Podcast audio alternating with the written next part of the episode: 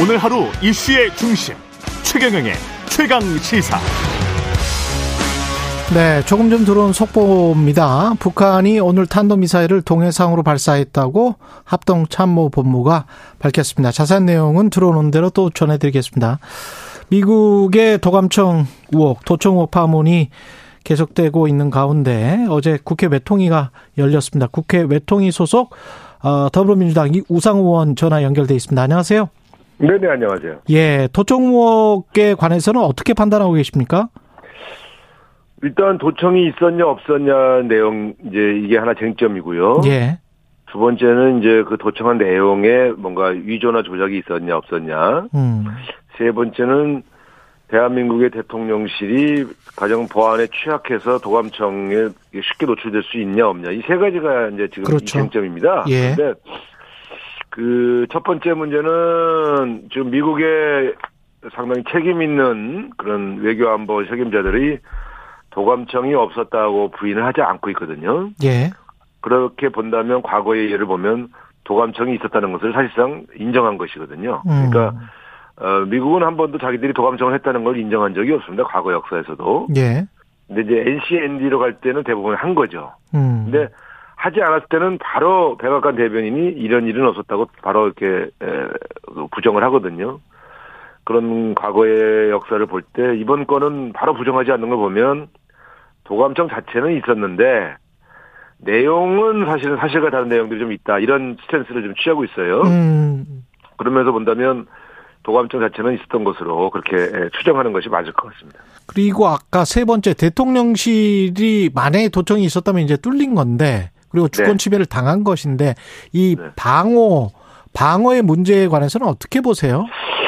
보통 이렇습니다. 일반 집무실은 청와대도 다 창문을 열어놓고 사용하거나 뭐 되게 이렇게 그 벽을 통해서 그 음파 탐지하는 도청에는 사실 취약해요. 음. 근데 저희가 얘기하는 것은 이제 NSC의 그 벙커라든가 소위 말하면 비밀 지휘부에서 있었던 아주 은밀한 보안이 아주 최고로 유지되는 그 회의실의 보안성에 관한 문제인데 거기에서 이야기했을 때도 도청을 당한 게 아니냐? 음, 저는 대통령실 위전하면서 네, 청와대 벙커는 사실은 수- 수십 년간 계속 보강해 왔거든요. 이런 도감청이나 여러 가지 보안 취약성 때문에 청와대의 경우.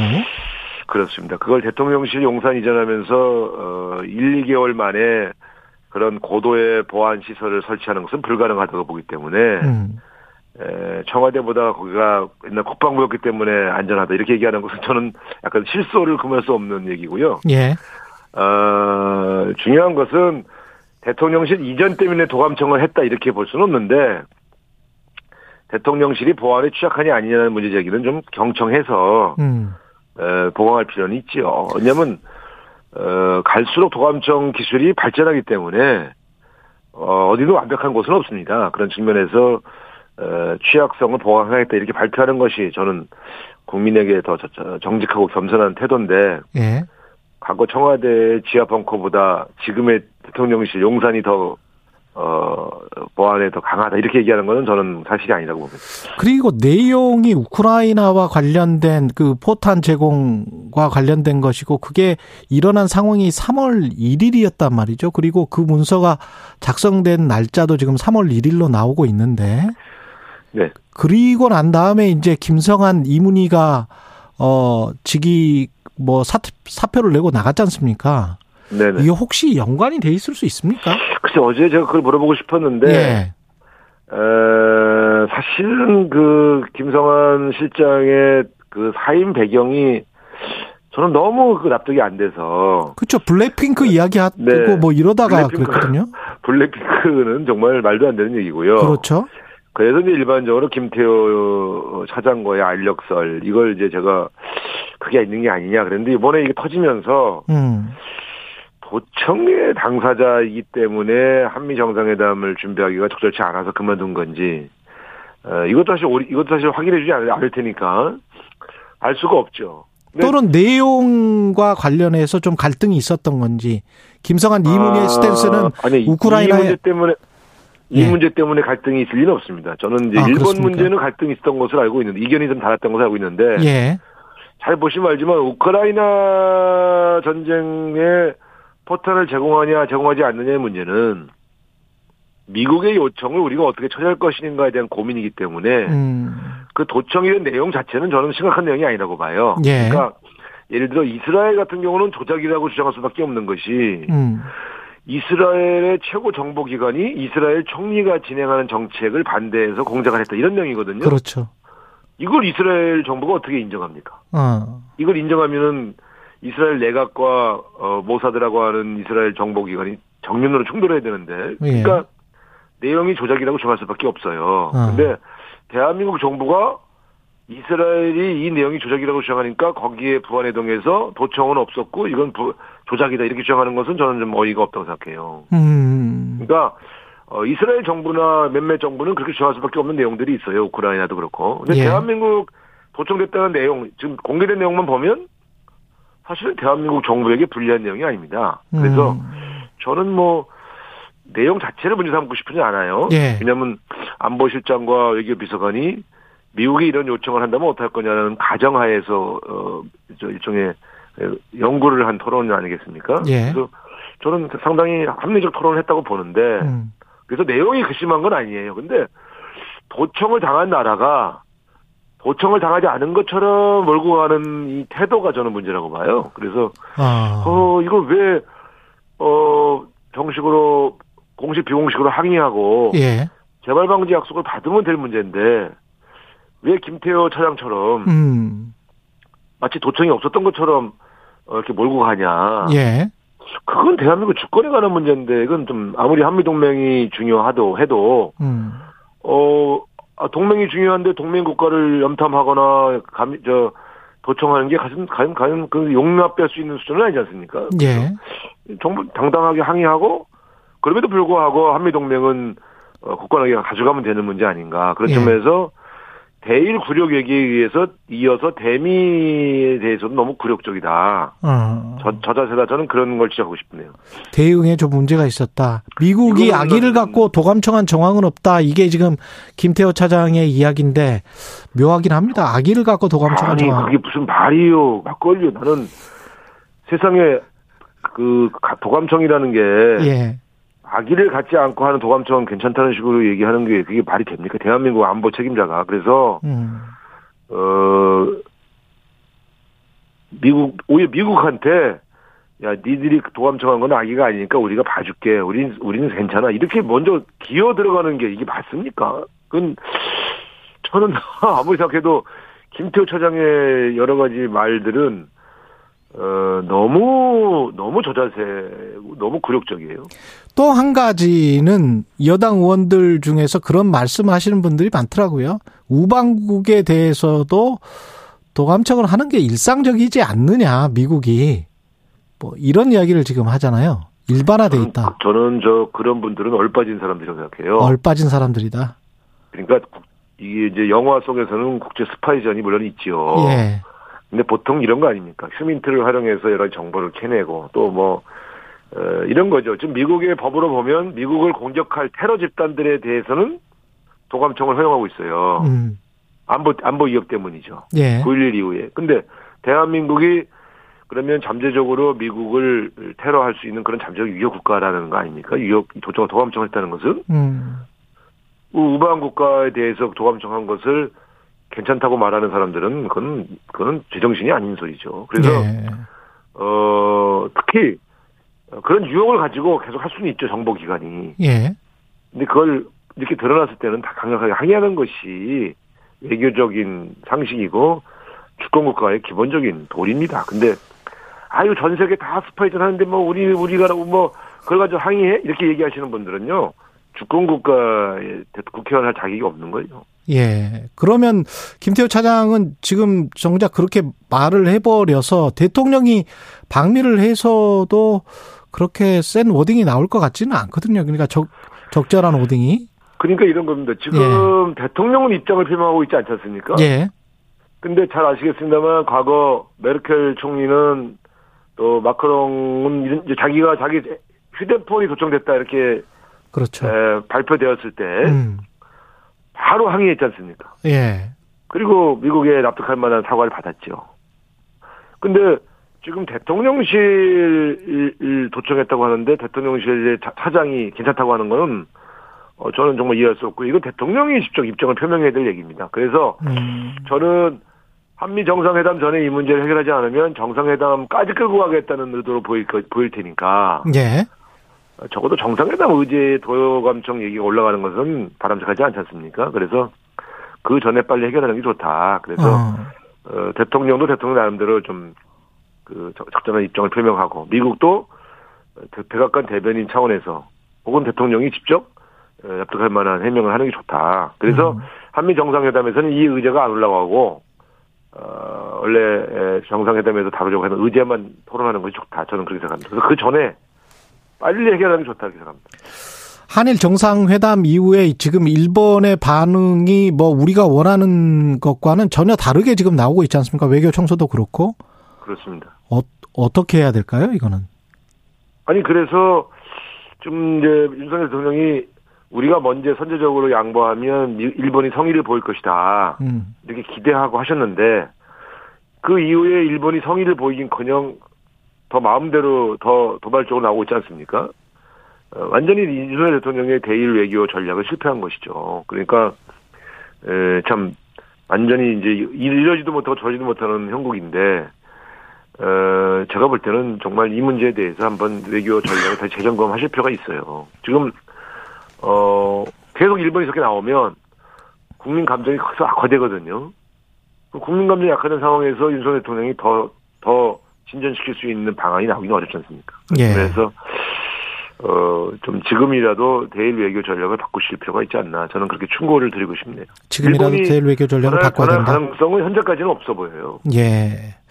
국회 현안들도 좀 짚어봐야 되는데 오늘 대통령이 거부권을 행사한 양곡관리법 개정안을 재의결 할 텐데요. 이렇게 되면 어 본회의에서 3분의 2 나와야 되는 거 아닙니까? 3분의 2 나오는 건 좀 어렵고요. 예.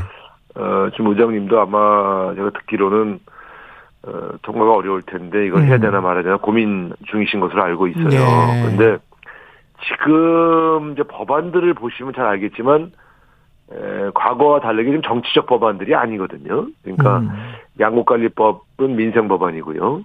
간호법. 예, 간호법은 어쨌든 그동안 소외되고 고생했던 간호사들 처우에 관한 이제 여러 가지 그 개선안을 담은 건데. 예. 정치 이슈가 아니지 않습니까? 윤석열 대통령을 겨냥한 법이 아니고 음. 또 윤석열 대통령도 공약했던 내용들이에요. 예. 양국관리법, 쌀값 안정 문제나 간호법은. 그래서 이건 여야 합의로 통과될 수 있다고 봤고 실제로 여야 여당 의원들도 상당수 공감하고 있는 법이에요. 음. 이걸 거부권을 행사하신 것이 저는 잘 납득이 잘 안 가요. 본인 본인이 한 공약을 본인이 거부한 꼴이 되는데. 예. 이렇게 전국을 정, 저기 말 대결 구도로 가져가는 일에 대통령이 앞장서는 게 맞나? 음. 그런 측면에서는 조금 민생 법안을 왜 이렇게 처리하시는지 잘 모르겠습니다. 아마 최근 지지율 하락에는 이런 문제들이 연동돼 있다고 좀 보여집니다. 그 민주당 지금 갑자기 현안으로 떠오른 게 또 윤관석 의원 압수수색이 어제 있어가지고요. 네. 이거 같은 경우는 뭐 어떤 진상 파악이 좀 돼 있나요? 내용을 저희가 알 수가 없으니까. 네. 일단은 지금 대미 도감청 사건을 덮으려는 의도로 급하게 꺼내든 것 같은데요. 예. 최근에 검찰에서 무슨 충격적인 사건들을 꺼낼 때 보면 항상 이 정권에 불리한 현안이 터질 때마다 뭐 사건을 터뜨리던데. 예. 어, 그런 소위 국면 전환용이라면 굉장히 위험한 음, 그리고 굉장히 어, 좋지 않은 의도의 접근이라고 보여지고요. 음. 검찰이 너무 정치를 너무 정치적인 어떤 행보를 너무 심하게 한다 이런 생각은 드는데 음. 어쨌든 이거는 이제 관련 증거와 사건 사 실 내용들이 확인되어야만 입장을 저희가 낼 수가 있죠. 다만 예. 저희가 제가 아까 의심한 것은 국면 전환용 어떤 수사가 아니냐 이런 왜냐하면 시기가 사건은 벌써 벌써 2년 된 거 아닙니까? 예. 이제 와서 터트립니까? 그런 것들이 이제 계속 우리가 검찰이 도대체 왜 이런 식의 에, 발표들을 이런 이런 국면에서 오해받을 국면에서 하는가 이런 이런 이제 어, 그런 의구심은 있죠. 어떤 네. 이 사건의 실체적 진실은 좀 지켜봐야 될 것 같습니다. 그리고 이낙연 전 대표 장인상을 계기로 이낙연계가 결집하고 있다라는 보도들이 나오고 신경민 전 의원이 어떤 팬덤 정치에 관해서 강하게 비판을 하더라고요. 그 유튜버 팬덤 가짜 뉴스 그리고 저질 지도자들이 결합돼 있다. 네. 예, 어떻게 생각하세요? 네, 저는 그 그것도 정치부 기자들이 만들어 쓴 기사라고 보고요. 예. 어, 어 어떤 분이 돌아가시는 일이 무슨 계획적으로 돌아가시는 게 아니지 않습니까? 아, 예. 돌아가신 그 상가에 그 상주가 와서 지키고 그걸 사람들이 조문하고 돌아가신 것을 좀 정치적으로 해석하는 것은 조금 과도해 보여요. 그래서 음, 어 돌아가실 줄 알고 결집을 준비했단 말입니까? 아니면 음, 그 갑자기 돌아가셔서 슬픔에 잠겨 왔는데 슬픔에 잠겨서 오신 분이 정치적인 의도를 가지고 뭘 도모한단 말입니까? 이게 음. 사실 되게 예의가 아닌 기사죠. 예. 이낙연 선배님이 그럴 분도 아니고 예. 어, 그 조사를 그 어려운 일을 당하신 분을 정치적으로 해석하는 기사를 쓰는 것은 상당히 전 예의가 아니라고 봐- 봅니다. 그래서 어쨌든 그것과 별개로 신경민 전 의원의 발언은 뭐 우리 당의 여러 상황에 대해서 개인적인 의견을 얘기할 수 있는데 그게 무슨 이낙연계의 결집과 관련된 얘기는 아니지 않습니까? 그것과 관련된 거는 아니다. 별로 예, 별로 그 물세에 대해서는 뭐 음. 뭐 어떤 말, 무슨 말씀하시는 정확하게는 예. 예, 어쨌든 우리 당의 팬덤 정치가 좀 문제가 있다 이렇게 지적하신 것인데 예. 그것은 지금 버스에서 내려와 운동을 사선 의원들이 지금 하고 있고 음. 실제로 최근에 그 악성 문자는 아주 획기적으로 많이 줄었어요. 아, 획기적으로 많이 줄었다. 아, 많이 줄었습니다. 예. 그래서 어, 여러 가지 그 팬덤 문화 중에서 저희가 굉장히 문제 걱정했던 악성 문자는 상당히 줄어서 개선되고 있다 이렇게 보고는 있습니다. 그 의원- 측면에서 예. 예. 저는 뭐 어, 좋은 조언이고 그 조언도 사실은 많이 개선되고 있다 이렇게 말씀드리겠습니다. 의원님도 지금 불출마 선언을 하셨는데 오영환 의원이 불출마 선언을 했단 말이죠. 네네. 선배 정치인으로서 어떻게 보셨습니까? 아니, 저, 그저 본회의장에서도 제가 오 의원한테 그 왜 이렇게 했는가도 물어봤고 예. 어제도 늦게까지 같이 좀 아, 술 한잔 기울였어요. 예. 하면서. 근데 본인은 진짜 정치하면서 자기가 소방관과 소방 업무를 도와 돕기 위해서 왔는데 소방관들이 자꾸 돌아가시는 것을 보면서 너무 힘들었다. 음. 그래서 자기가 소방관 업무로 돌아가는 것이 더 어, 맞는 것 같다. 이런 결심을 했다. 음. 순수하게 말씀하셔서 정치적 이, 이 오영환 의원의 결심에는 정치적 의도는 없는 것 같아요. 예. 어제도 계속 그 몇 사람이 물어보는데 그 얘기를 반복하셔서 어, 격려하고 어또 야, 또 그만두려면 다선 의원이 그만둬야지 수선 의원이 그만두면 되겠냐 이제 이런 얘기도 하고 같이 이렇게 한잔 했는데 예. 저는 오영환 의원의 그 순수한 결단은 그 자체로 굉장히 저는 좀 감동이 있었습니다.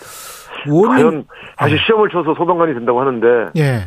야, 그 가능하겠냐 이제 이런 이런 얘기도 하고 그랬죠. 음. 의원님 불출마 선언해서 이제 서대, 서대문 갑이 굉장히 또 중요한 지역인데 거기가 비어 네. 있지 않습니까? 만약에 네. 추천한다면 누구 하시겠어요? 저처럼 이렇게 그 불출마 선언한 지역은 예. 이제 당에서 아주 좋은 다음에 이제 대한민국 미래를 열어갈 음. 젊은 인재들을 영입해서 공천을 하지요. 예.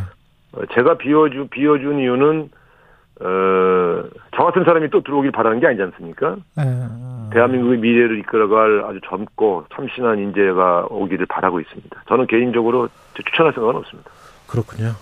네. 그 내년 총선 구도는 어떻게 보십니까? 윤석열 대 이재명 구도를 먼저 깨는 쪽이 이길 것이다. 유수민 의원은 그렇게 봤는데 네. 내년 선거는 좀 더 지켜봐야죠. 좀 더 지켜봐야 된다. 아직 1년이 남았는데 그 안에 무슨 일이 생길지 어떻게 하겠습니까? 다만 예. 아, 최근에 저희 당이 굉장히 내용을 겪다가 음. 빠르게 안정되고 또 당직 개편 이후에 상당히 여러 가지 변화의 모멘텀, 모멘텀들이 생기고 있는 것은 다행입니다. 그러나 아직 에, 총선 승리를 보장할 정도의 변화를 만들었다고 보기는 어렵거든요. 예. 앞으로 민주당이 더 국민에게 사랑받는 정당이 되기 위해 노력을 해야만 총선 승리의 가능성이 있다. 저는 그렇게 생각합니다. 지금까지 더불어민주당 우상호 의원이었습니다. 고맙습니다. 네, 감사합니다.